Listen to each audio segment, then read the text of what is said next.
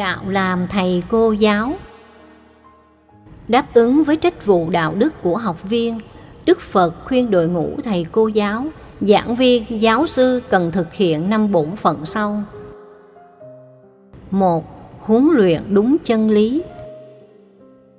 Chân lý trong mỗi lĩnh vực ngành nghề là hoàn toàn khác nhau đó là kiến thức mang tính phương pháp luận trong lĩnh vực mà các nhà nghiên cứu đầu nguồn đều phải thừa nhận, không tranh cãi.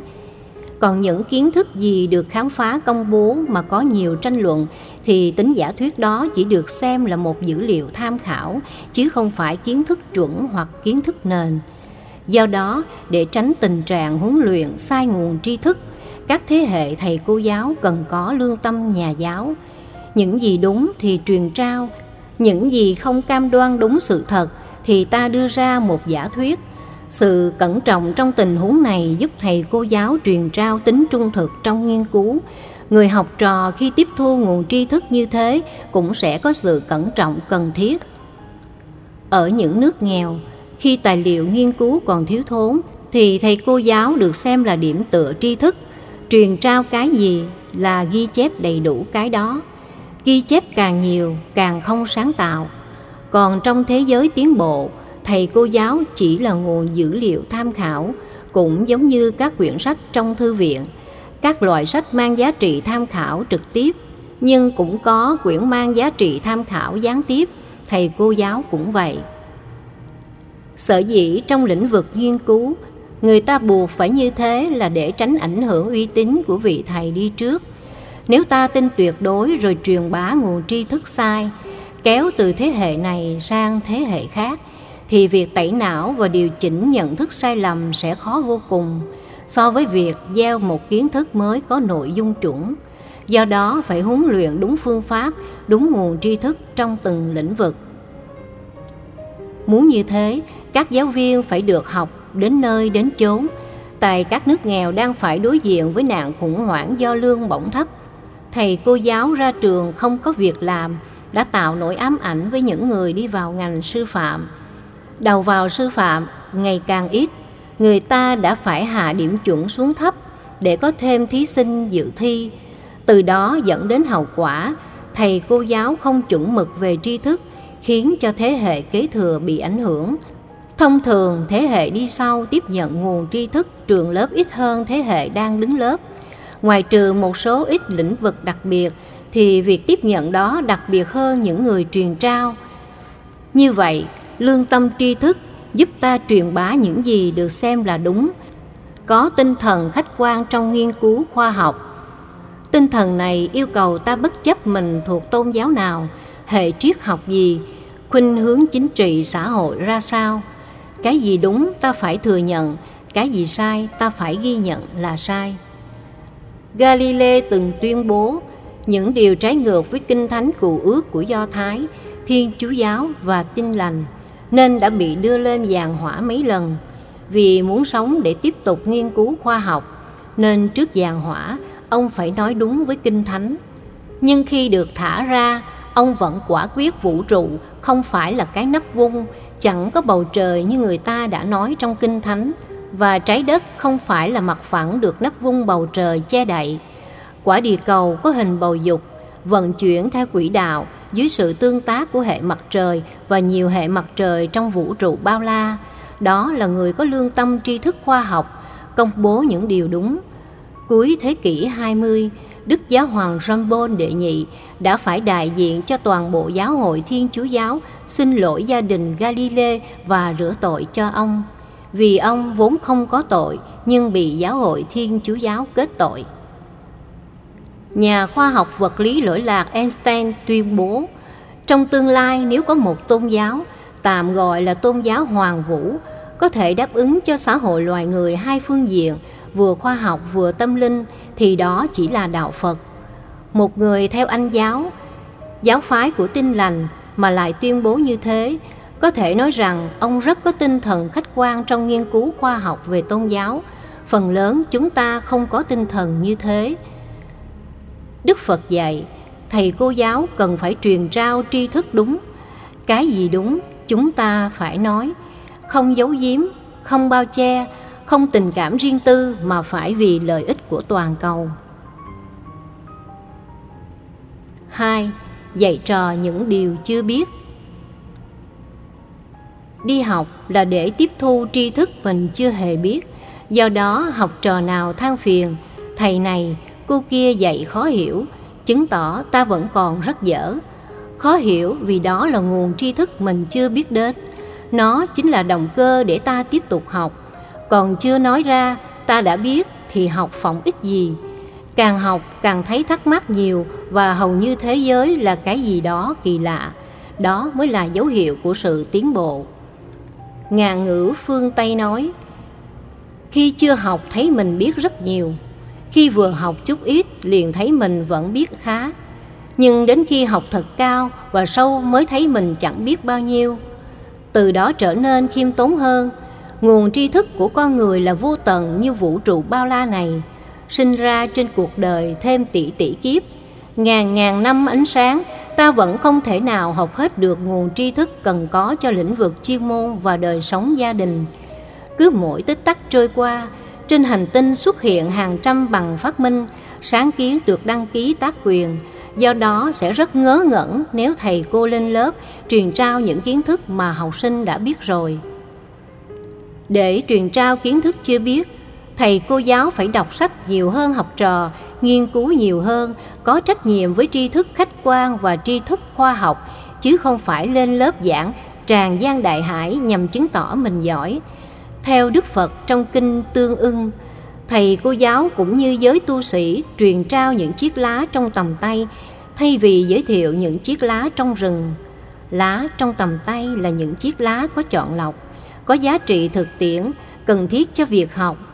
Học xong có thể ứng dụng trên nền tảng của những chiếc lá này, học trò có thể nghiên cứu các chiếc lá khác mà mình cần. Như vậy, chúng ta phải chắc chiêu chọn lọc mà sách giáo khoa từ lớp 12 trở xuống đã làm công tác đó. Dĩ nhiên, có những sách giáo khoa quá cao so với trình độ của học viên, khiến học viên phải bơi, phải chạy hỏa tốc mới có thể đáp ứng được chương trình dẫn đến tình trạng bị căng thẳng. 4 năm thuyết giảng tại Hoa Kỳ, trung bình 2 tháng một lần. Tôi tiếp xúc rất nhiều với các bậc phụ huynh và họ đều nói rằng con em của họ khi mới từ Việt Nam đang học lớp 7 sang Mỹ học lớp 8 vẫn thấy kiến thức lớp 8 thấp hơn trình độ lớp 7 ở Việt Nam. Đó là chưa kể số lượng môn ở Việt Nam quá nhiều so với các quốc gia tiên tiến. Ở những nước tiên tiến, từ lớp 12 trở xuống người ta không nhồi sọ, không bắt học sinh học quá nhiều kiến thức thuộc lòng. Từ cấp cử nhân trở lên thì sự truyền trao tri thức nhiều hơn, phương pháp hơn, nền tảng hơn thì sinh viên Việt Nam bắt đầu thua kém hơn sinh viên da trắng. Đến cấp thạc sĩ, sinh viên Việt Nam bị bỏ xa ở đại đa số. Đến cấp tiến sĩ, sinh viên Việt Nam bị rơi rớt đáng kể và hậu tiến sĩ thì chẳng còn bao nhiêu sinh viên Việt Nam đáp ứng yêu cầu. Lý do ta bị nhồi sọ quá tải nguồn tri thức không cần thiết, cho nên bộ não phát triển sớm, đè nặng lên ký ức. Việc sử dụng bộ não sai phương pháp này khiến học sinh bị khựng lại ở tuổi phát triển về sau. Học là tiến trình chạy marathon chứ không phải chạy cự ly ngắn 100 mét. Cho nên chương trình học cần phải được cải cách đó là chưa kể hiện nay, ngoài chương trình nhồi sọ, các em phải học thêm từ sáng đến chiều tối, không còn thời gian thư giãn và tiêu hóa kiến thức vừa tiếp nhận. Vì vậy, thầy cô giáo nên truyền trao kiến thức vừa phải và kiến thức đó là những điều rất mới cho thế hệ học trò. 3. Giải rõ những điều thắc mắc Trong truyền thống Phật học Trung Quốc có câu tiểu nghi, tiểu ngộ, trung nghi, trung ngộ, đại nghi, đại ngộ. Thắc mắc ít, nghi tình ít thì sự giác ngộ ít. Thắc mắc nhiều, nghi tình nhiều thì sự giác ngộ nhiều. Thắc mắc và nghi tình này được đạt trong quá trình trải nghiệm sự mở khai tuệ giác của tâm, chứ không phải đi tầm cầu nguồn tri thức bên ngoài. Do đó, ta phải luôn đề khởi những gì chưa biết bằng hàng loạt dấu hỏi lớn. Chẳng hạn tại sao nói như thế mà không phải là cái khác Việc đặt câu hỏi về tính chất của sự vật, sự việc sẽ giúp ta phanh phui manh mối gốc rễ mà thông qua bài kinh chuyển pháp luân, Đức Phật cho đó là cách giải quyết tốt nhất các vấn nạn cá nhân, gia đình, xã hội, cộng đồng, quốc gia và toàn cầu ở quá khứ, hiện tại lẫn vị lai, từ đại cương đến chi tiết, từ việc lớn đến việc nhỏ. Thừa nhận bế tắc khổ đau là một vấn đề, kế đến truy tìm nguyên nhân để khắc phục hậu quả. Thừa nhận hạnh phúc đạt được từ việc tháo mở, bế tắc và thực hiện nó bằng con đường bát chánh. Giáo dục ngày nay nếu áp dụng quy trình tứ diệu đế của Đức Phật thì chắc chắn sẽ không có cái gì không làm được. Muốn như vậy, thế hệ học trò phải biết thắc mắc và đặt câu hỏi. Giáo dục tiên tiến luôn khuyến khích đặt câu hỏi, người giảng dạy chỉ truyền trao gợi ý. Trong kinh Đức Phật thường sử dụng phương pháp vấn đáp, chiếm khoảng 60% tổng số bài kinh. Ngài không giảng tràn gian đại hải như trong các bản kinh đại thừa dành cho hàng Bồ Tát, mà Ngài thường hỏi, ví dụ, Này A Nan, thân thể này là sở hữu của ai? A Nan đáp, thân thể này không phải là tôi, không phải là sở hữu của tôi, không phải là tự ngã của tôi. Khi A Nan đại diện cho cộng đồng học trả lời thì rõ ràng người học sẽ dựa trên thắc mắc rồi giải quyết thắc mắc của mình bằng câu hỏi phản ngược từ người giảng dạy. Đó là cách gợi mở, tri thức thông qua sự gợi mở rất sáng. Khi đã hiểu, học viên sẽ nhớ đến đời, thậm chí chết mang theo trong sinh tử luân hồi. Phần lớn các kỳ thi tuyển sinh tại học viện từ năm 2006 do chúng tôi ra đề, một số thầy cô tăng ni sinh trẻ cũng đoán biết việc ấy. Khi chúng tôi vào lớp để kiểm tra, giám sát thi cử thì có sinh viên than đề này khó quá làm không nổi. Dùng ý của họ không biết là gì nhưng tôi chỉ trả lời cái nào khó mới nhớ đời đời kiếp kiếp nó chính là vốn liếng lâu dài những gì ngoài tầm tri thức của bản thân sẽ tạo thành một câu hỏi lớn.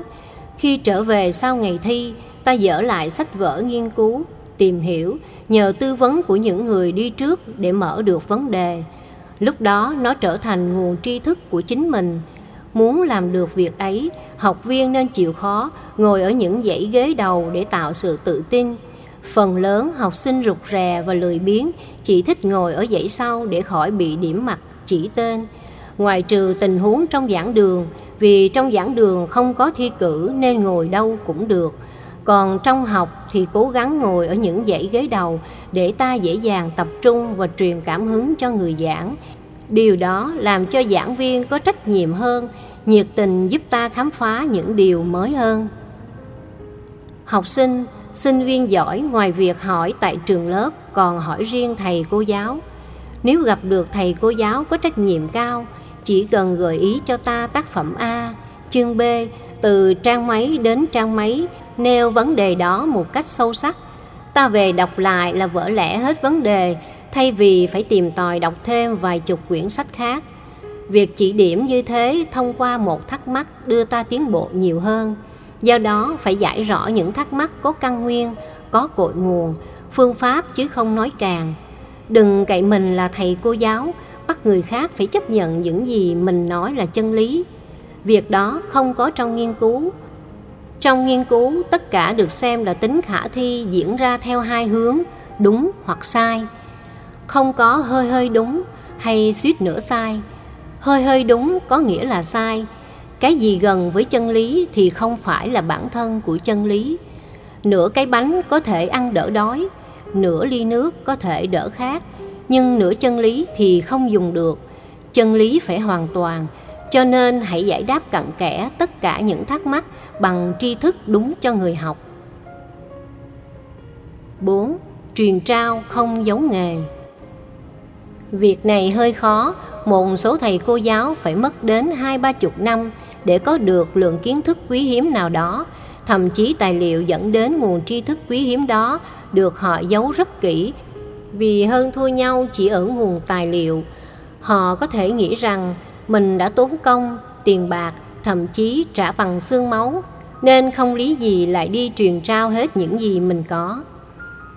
Người Trung Hoa cũng vậy, đa số có thói quen giấu nghề, họ dùng từ nghề gia truyền, tức cha mẹ truyền lại cho con tâm đắc nhất trong nhà. Những đứa con khác chưa chắc được trao. Cứ như thế, nguồn tri thức quý hiếm trong lịch sử phát triển của loài người ngày càng mất dần theo năm tháng, thời gian do những con người bỏng sẻn tri thức cứ khư khư giấu giữ nó, chưa kịp truyền trao thì đã bị vô thường kéo đi, thần chết gõ cửa. Trong các loại bỏng sẻn, bỏng sẻn về tri thức là xấu nhất. Nhân gian Việt Nam có câu cho tài vật chứ không cho kiến thức tạo ra tài vật. Người ta sợ kẻ khác học được nghề thì mình sẽ bị cạnh tranh, mất tầm ảnh hưởng, bị thay đổi vị trí và uy tín trong xã hội ngày càng giảm dần. Đó là nhận định ích kỷ và thiển cận. Ngày nay ta thấy các khu chợ bán theo loại mặt hàng chuyên dùng. Nếu chỉ có một tiệm bán thì lượng du khách và người đi chợ sẽ không nhiều. Vì có nhiều quầy bán cùng một mặt hàng, tính cạnh tranh cao nên du khách đến đông hơn. Vì tính liên kết trong nhóm có cùng chủng loại, đầu tư cho cùng một nghề nghiệp hay công việc càng đưa xã hội phát triển hơn, dĩ nhiên sự loài trừ nào cũng có cái giá đắt của nó. Tri thức cũng vậy, nếu ta truyền trao cho nhiều người thì nhiều người cùng gánh vác công việc thay thế cho ta. Nếu ta biết cấy tạo thêm nhiều cây rừng thì những cây rừng mới giúp những cây rừng đã có chống lại phong ba bão táp, lũ lụt do thiên tai. Trong Kinh Duy Ma, Đức Phật dạy kỹ năng truyền trao tri thức qua hình ảnh vô tận năng. Từ một ngọn đuốc, ta thắp sáng sự truyền trao cho mười ngọn đuốc, rồi mười ngọn đuốc lại được nhân bản thành hàng trăm, hàng nghìn ngọn. Đức Phật dạy ta cách phân tích Số lượng n lần tức là vô cực ngọn đuốc được mồi thắp sáng có tính năng, không hề cướp đi cơ hội thắp sáng của ngọn đuốc đầu, hay nói cách khác, ngọn đuốc đầu mồi như thế không có nghĩa nó bị tước đi cơ hội thắp sáng. Xã hội loài người khác với xã hội loài động vật ở chỗ có lòng tri ân và đền ơn, dĩ nhiên cũng có một số người vô tình bạc nghĩa, phản thầy, phản chủ, nhưng số lượng đó không đáng kể. Đừng vì vài con sâu mà biến cả nồi canh mất đi cơ hội sử dụng. Mía sâu có mắt, nhà dột có nơi. Người xấu A không phải là người xấu B và ngược lại. Bằng tinh thần đó ta mới mở rộng nỗ lực truyền trao tri thức và hãnh diện tự hào với việc làm như thế. Đức Phật là người có tinh thần vô ngã trong truyền trao, Ngài dạy chân lý, chính Ngài đạt được không phải do Ngài sáng tạo ra nó. Ngài nói Ngài chỉ là người đi trên con đường tìm ra phương pháp, đến nơi đầu tiên và công bố công trình đó bằng cách vẽ lại, hướng dẫn để mọi người cùng đến. Có Ngài hay không có Ngài, quá khứ chân lý cũng như vậy.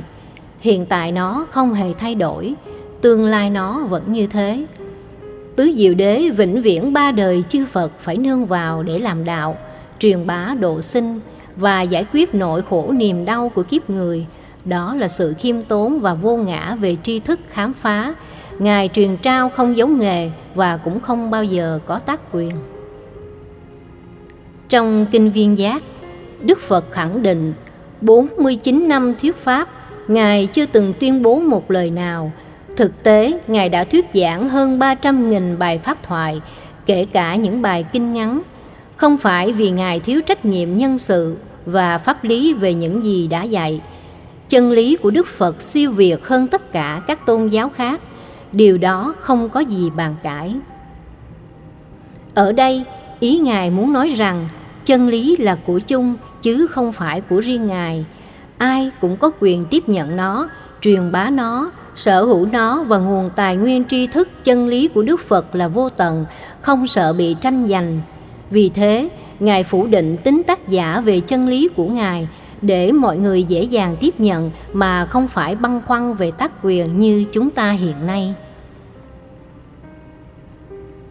5. Giúp trò trưởng thành, hạnh phúc Vai trò này giống như làm cha mẹ, trưởng thành về tri thức, trưởng thành về nhân cách, trưởng thành về đạo đức là ba điều mà thầy cô giáo không thể bỏ qua. Ngày nay, sự phối hợp giữa nhà trường và gia đình được phân định rõ. Nhà trường quản lý tri thức và đạo đức của học sinh trong phạm vi trường lớp. Gia đình quản lý đạo đức, quan hệ dân sự, quan hệ luật pháp tại nhà cũng như ngoài xã hội. Do vì sự phân công đó mà phần lớn thầy cô giáo không hề bận tâm khi phát hiện học trò có thói quen sử dụng lời nói, văn tục, hằng học, chua chát đối với bạn bè. Thầy cô xem nó không phải bổn phận cần điều chỉnh của mình. Dần già các em trở nên hư đốn, dù có kiến thức nhưng thiếu đạo đức thì về sau đi đến đâu, các em cũng sẽ ngạo mạn, hống hách, ngang tàn, không tôn ti trật tự, không biết tôn trọng ai, đó là mối đe dọa cho sự phát triển xã hội.